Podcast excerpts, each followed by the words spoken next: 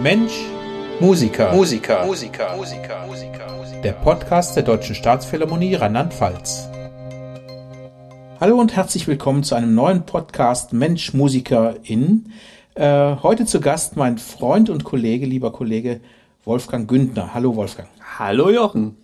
Das ist toll, dass du Zeit für mich hast, für uns hast. Ähm, ja, jetzt wirst du mit Fragen gelöchert rund um Wolfi, den Bassisten.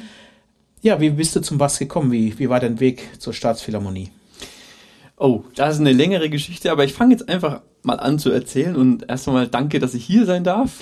Okay, wie bin ich zum Bass gekommen? Ähm, ich habe erst einmal mit E-Bass angefangen, bevor ich Kontrabass gespielt habe und hatte eigentlich mit Klassik nicht wirklich was am Hut. Also mhm. das hat mich nicht so interessiert. Ich war eher in der Richtung ähm, Heavy Metal unterwegs. wow, das, das ist ja eine, eine, eine ganz ungewöhnlich, dass jemand von der von der U zur E kommt, oder? Umgekehrt ist es häufiger.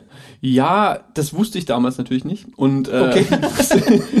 ähm, und das war eigentlich eher so, äh, dass mich dann ein Musiklehrer, also unser Musiklehrer vom Gymnasium angesprochen hat, ob ich nicht Lust habe, Kontrabass zu lernen ähm, kostenlos und ich ja, ich hatte erst einmal damit, äh, konnte damit wenig anfangen. Ich hatte auch nicht wirklich Lust dazu und habe dann aber trotzdem gesagt, okay, probiere ich. Ähm, der Musiklehrer war auch der ehemalige Klavierlehrer meines Vaters und deswegen dachte ich mir, okay, gut, probiere ich es halt mal. Ja. Und das war dann so, dass ich auch einer der einzigen Kontrabassisten überhaupt war im, im näheren Umfeld. Mhm. Und deswegen ging das sofort los und ich wurde da äh, gleich rumgereicht. Ich musste dann überall mitspielen und ähm, habe dann auch sehr schnell äh, Orchestererfahrungen sammeln dürfen. Ah, ja. Und das ging beim, beim äh, Oberfränkischen Jugendorchester los. Und da war dann die Initialzündung, wo ich gesagt habe, Mensch, das sollte ich mal lernen.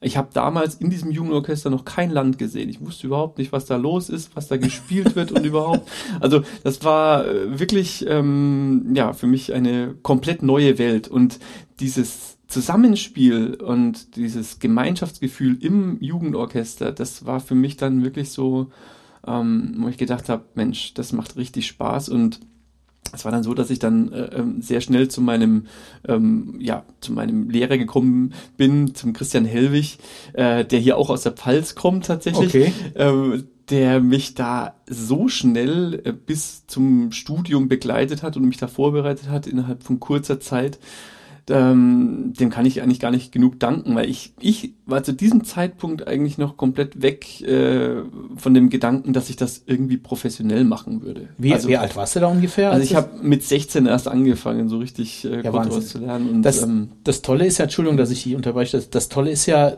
dass bei dir dann dieses Musikmachen zuerst im Vordergrund stand und manche haben ja dann, bevor sie in Orchester dürfen oder was schon schon fünf Jahre Einzelhaft, Einzelüben hinter sich. Also hast du eigentlich die positiven Seiten dann nur mitgekriegt, oder?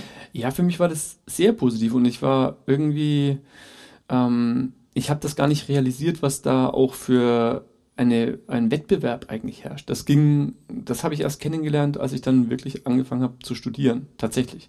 Also die Aufnahmeprüfungen, ähm, da muss man natürlich dann auch irgendwie bestehen und das dann schaffen. Aber als ich dann in Frankfurt angefangen habe zu studieren, da war tatsächlich erst, dann war mir, ist mir bewusst geworden, ähm, wie eigentlich der Hase läuft und was da eigentlich gefordert wird. Weil mein ursprünglicher Gedanke war tatsächlich auch, ähm, dass ich parallel zu Musik, Mathe oder Informatik oder halt beides dann noch äh, irgendwie studiere.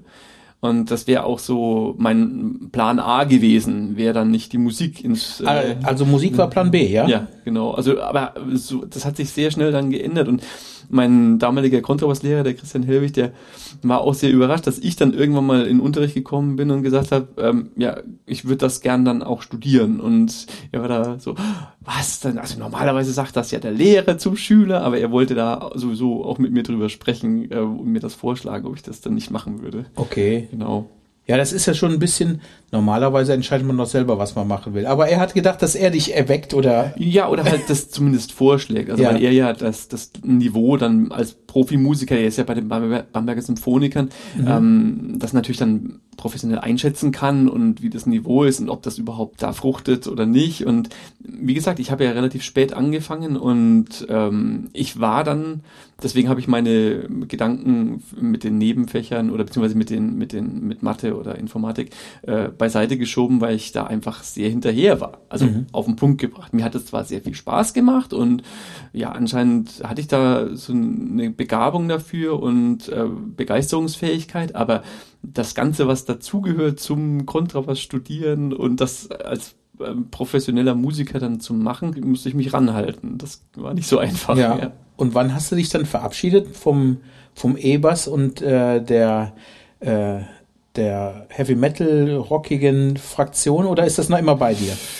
Also innen drin schon noch ein bisschen, aber ich spiele eigentlich ähm, nicht mehr so aktiv E-Bass. Also das war auch, als ich angefangen habe zu studieren, also Kontrabass zu studieren, habe ich eigentlich alles, was mit äh, E-Bass ähm, zu tun hat, dann erst einmal auf Seite gestellt. Und ich habe jetzt meinen E-Bass äh, zu Hause stehen, aber der, der wird nicht so viel betätigt. Also kommst du nicht auf die Idee, eine Session irgendwo mitzumachen, dann dir einen Bart anzukleben und sagen, hier, so, so ein CC Top Bart und jetzt gehe ich los.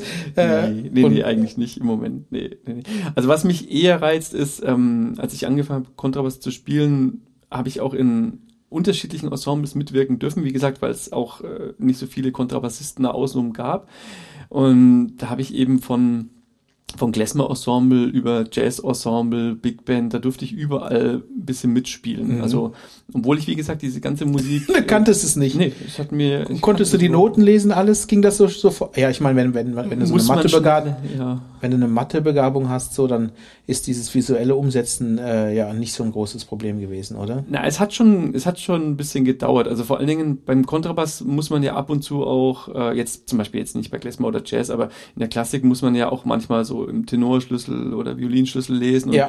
Ich war erst einmal froh, dass ich den Bassschlüssel lesen konnte. Und aber letztendlich ist es ja, äh, wenn man die Praxis dann hat, dann lernt man das ja sehr schnell und ähm, ja. ja. Also, aber Wolfi, da warst du so begehrt, dass sich alle sofort haben mitmachen lassen, ne? naja, wenn man keine andere Auswahl hat und sowas. Aber für mich war es natürlich äh, Gold wert. Also ich habe dadurch eben schnell sehr, sehr viel lernen können und dürfen.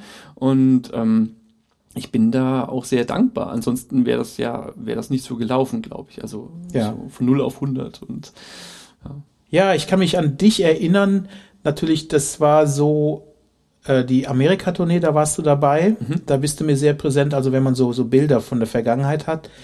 Aber du warst schon vorher da ein bisschen, ne? Oder Amerika war relativ früh. Amerika war, ja, 2011, 2011. Ja, Zwei, genau. 2011, da war ich noch als Aushilfe dabei und in diesem Jahr habe ich aber meine Stelle auch angetreten, im, im, im Herbst dann. Ähm, das Probespiel um meine Stelle war ähm, danach, also kurz nach der Amerika-Tournee und dann habe ich im Herbst dann angefangen als äh, äh, hier im Orchester. Und Aushilfe gespielt äh, habe ich, glaube ich, so ab 2009, denke ich. Mhm. Ja, habe dann auch ein kleines Probespiel gemacht äh, für Aushilfe, ähm, muss ich dann mal kurz vorspielen und genau, also da habe ich äh, immer mal Aushilfe gespielt, weil mhm. der Bedarf da war, genau. Und in anderen Orchestern warst du vorher nicht? Ich habe ähm, nee, also ich habe keine, also professionelle Anstellung hatte ich keine in anderen Orchestern. Ich bin ja ähm, ich habe noch ähm, Konzertexamen studiert, als ich äh, angefangen habe hier. Mhm. Und äh, nur aushilfsmäßig mal in, in anderen Orchestern, so im SWR zum Beispiel, war ich, hab ich mal Aushilfe gespielt oder im, in Mannheim habe ich auch Aushilfe gespielt. Oder so. Also, aber nichts Längeres, also kein Zeitvertrag, was ja einige Leute machen. Oder ich hatte auch kein Praktikum oder keine Akademiestelle. Mhm. Wolfgang, wenn man so begabt ist mit äh, Mathematik und Informatik, so ähm, unterfordert dich das manchmal hier so nur mit dem Bass oder ist, ist das die Musik, die dich so beschenkt, äh, dass du sagst, äh, das andere brauche ich nicht mehr? Also ich kann mir ja vorstellen, du bist äh, zwar in einer verantwortungsvollen Position als äh, stellvertretender Solobassist, aber ähm, wenn man, wenn man das Instrument so, so, so beherrscht und die Noten liest und dann eine Interpretation hat, dann ist ja irgendwann auch der, der Geist äh, vielleicht sogar unterfordert. Ja. Hm. Oder empfindest du das gar nicht so?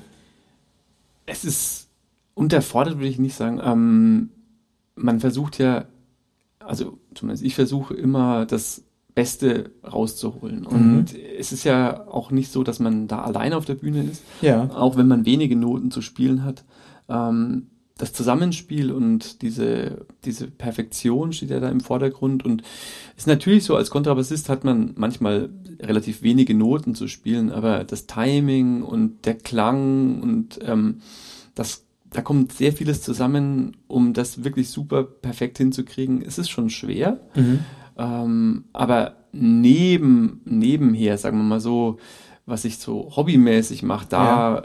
natürlich, da suche ich mir dann schon Dinge, die mich dann noch herausfordern und mit der Familie, die ich ja auch habe, äh, ist da ist ist ja schon sowieso eine große Herausforderung gegeben mit zwei Die bleibt ja, da haben wir eben kurz vorher drüber gesprochen, dass die genau. Herausforderungen mit Familie sich nur verändern, aber trotzdem bleiben. Ne? Aber der Gedanke ähm, ist tatsächlich immer mal wieder taucht immer mal wieder auf, so ein Fernstudium nebenbei zu machen äh, für Mathe und sowas. Aber ich verwerfe das dann immer, weil ich denke, na gut, ich versuche meine Zeit dann ähm, für die Familie oder halt einfach zum Entspannen zu investieren. Aber ab und zu kommt der Gedanke tatsächlich noch, auch in meinem Alter.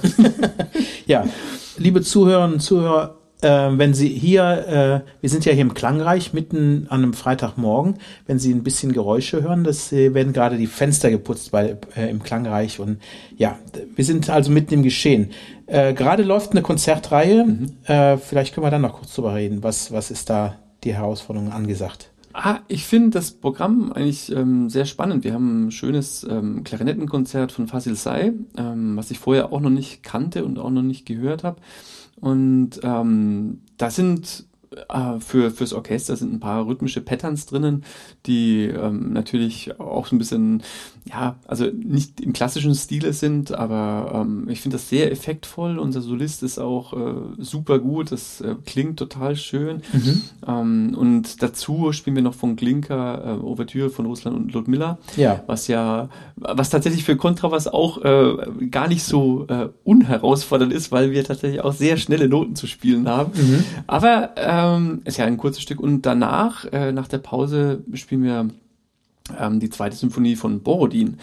Ähm, interessanterweise ist das auch die einzige Symphonie von Borodin, die ich jemals gehört habe. Er mhm. scheint ja auch mehr geschrieben zu haben, ja. aber mehr kenne ich tatsächlich auch gar nicht. Also die, ja. die wird ja immer mal gespielt, aber, aber insgesamt ist das, äh, ist das ein kurzweiliges Stück, würde ich jetzt mal sagen. Ja. ja Wir müssen auch ein bisschen über die äh, Körperlichkeit beim Bassspielen sprechen. Das ist schon ähm, ja, dann kann ich äh, jedem, der uns zuhört, jetzt nur empfehlen, da mal ein Auge drauf zu werfen. Das ist schon sehr anstrengend, auch was ihr da macht. Ne? Also man sieht, dass bei manchen Kolleginnen und Kollegen auch am Körper, dass der rechte Unterarm zum Beispiel oder so, dass da mehr, ähm, gerade auf dem Unterarm, mehr Muskulatur sitzt als äh, auf der linken Seite und als bei einem normalen Menschen vielleicht, oder? Also bei, äh, ich glaube, bei fast allen Instrumenten gibt es eine gewisse einseitige Belastung, denke ich mal, ähm, bei Streichinstrumenten ja sowieso.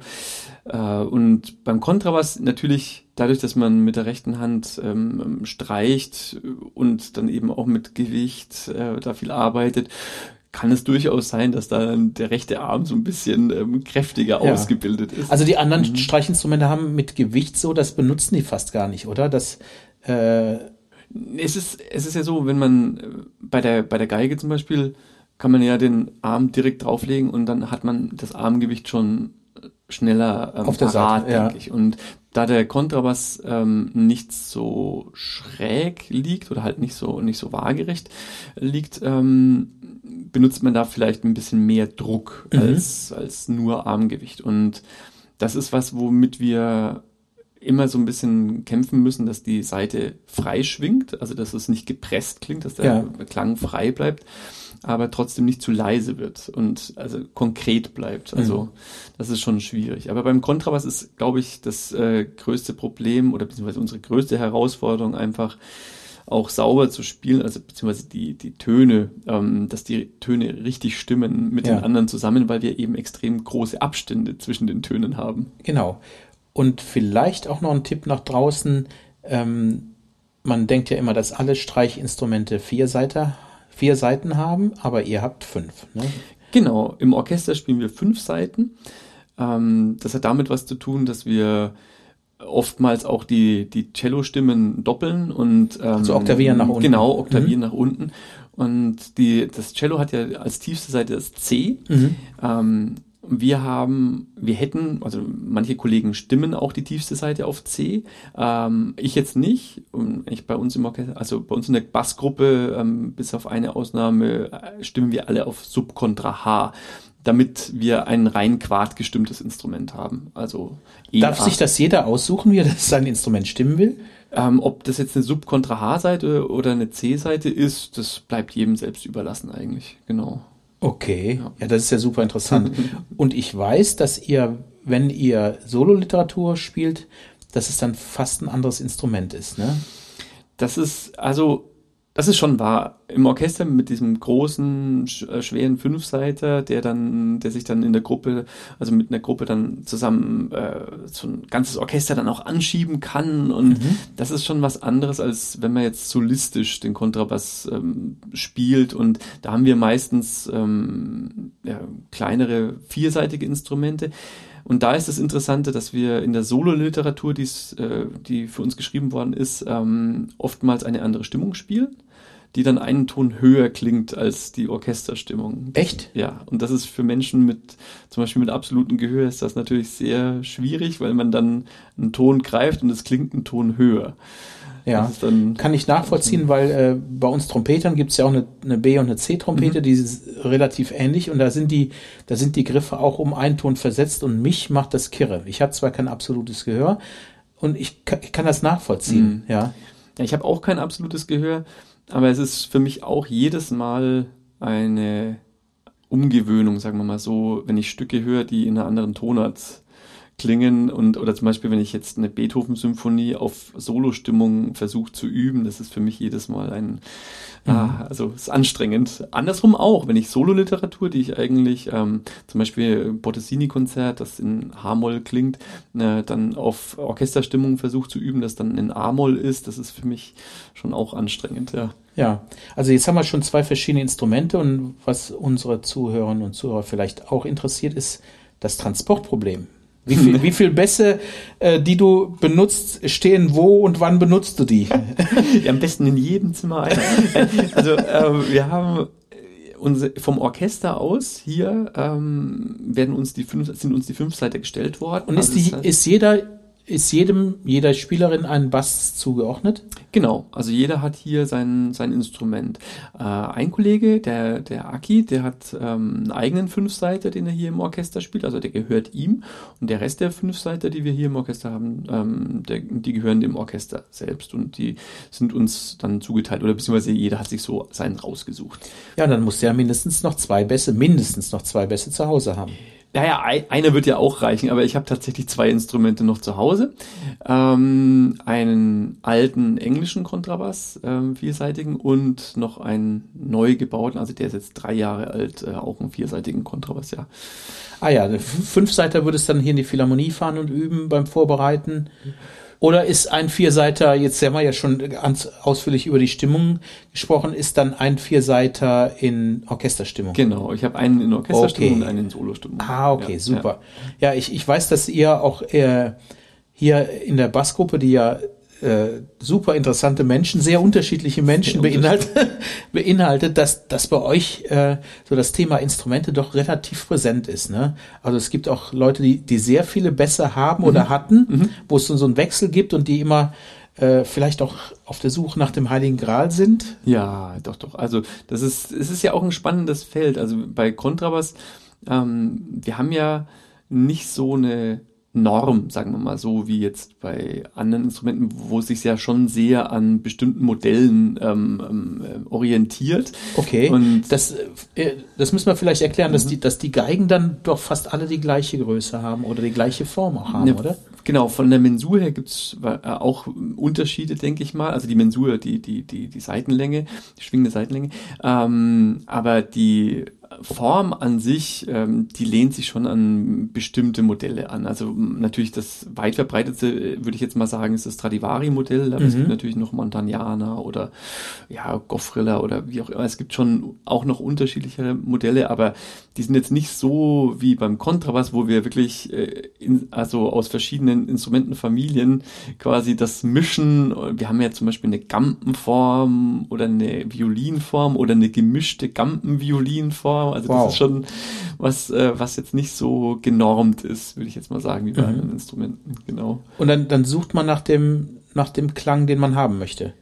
Der, ja. der ja, der ja pauschal dann, wenn man sagt, das ist ein Solo, äh, also ein Kontrabass für Solostücke, hat der ja andere, äh, muss andere Eigenschaften haben als ein Orchesterbass, der dann äh, ja? Ja, ich denke schon, also ähm, im Orchester, wie gesagt, haben wir ja auch äh, diese fünf Seite. Es gibt in anderen Ländern tatsächlich noch ein anderes Modell, da spielen die ähm, auch vier Seite mit einer sogenannten Extension. Das heißt, die vierte, also die tiefste Seite, äh, die E-Seite, ähm, wird durch einen Mechanismus verlängert. Ähm, dass die dann bis zum C oder sogar zum Subkontra H runterkommt.